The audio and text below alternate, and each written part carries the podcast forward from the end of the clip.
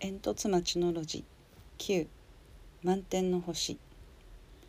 ついに出発の日が来ました。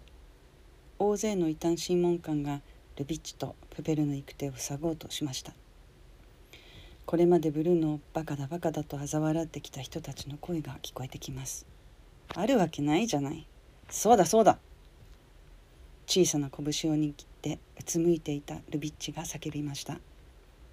誰か見たのかよ。ルビッチの周りのざわざわが彼のうつむいた声をかき消してしまいます。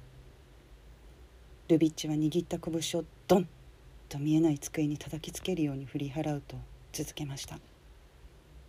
あの煙の向こう側を誰か見たのかよ。誰も見てないだろう。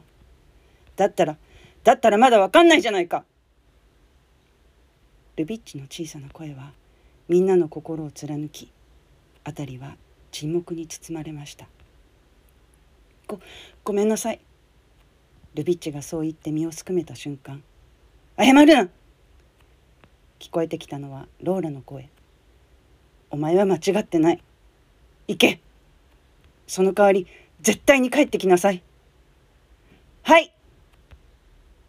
ルビッチが元気に返事をすると異端審問官たちが目を覚ましたかのように再びルビッチとプペルの前に立ちはだかろうとしました。そうはさせないよ。ドロシーの声です。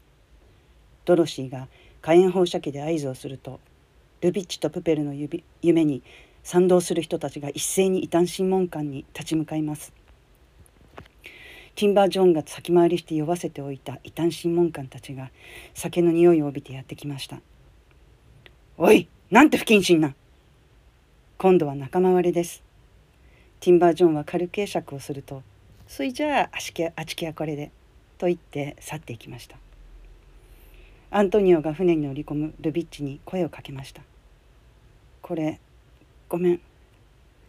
あの日破ってしまったジョンからもらった大切な星の写真です。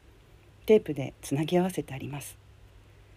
ルビッチは目をキラキラさせて「ありがとう」と言うと胸ポケットに入れていたもう一枚の星の写真をアントニオに渡しました。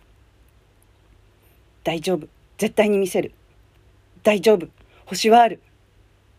二人が同時に言うのを風船の紐を手繰り寄せながらプペルが言います。ルビッチさん時間がありません。ルビッチはうなずくと船に乗り込みました。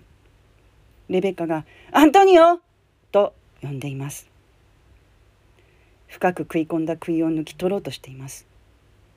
アントニオがレベッカに向かって走り出しました。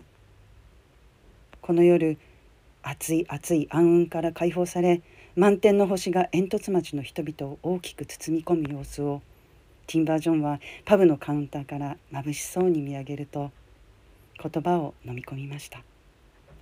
ルビッチとプペルの真の友情の輝きが彼の心を満天の星のごとく満たしましたティンバー・ジョンの会はこれでおしまい。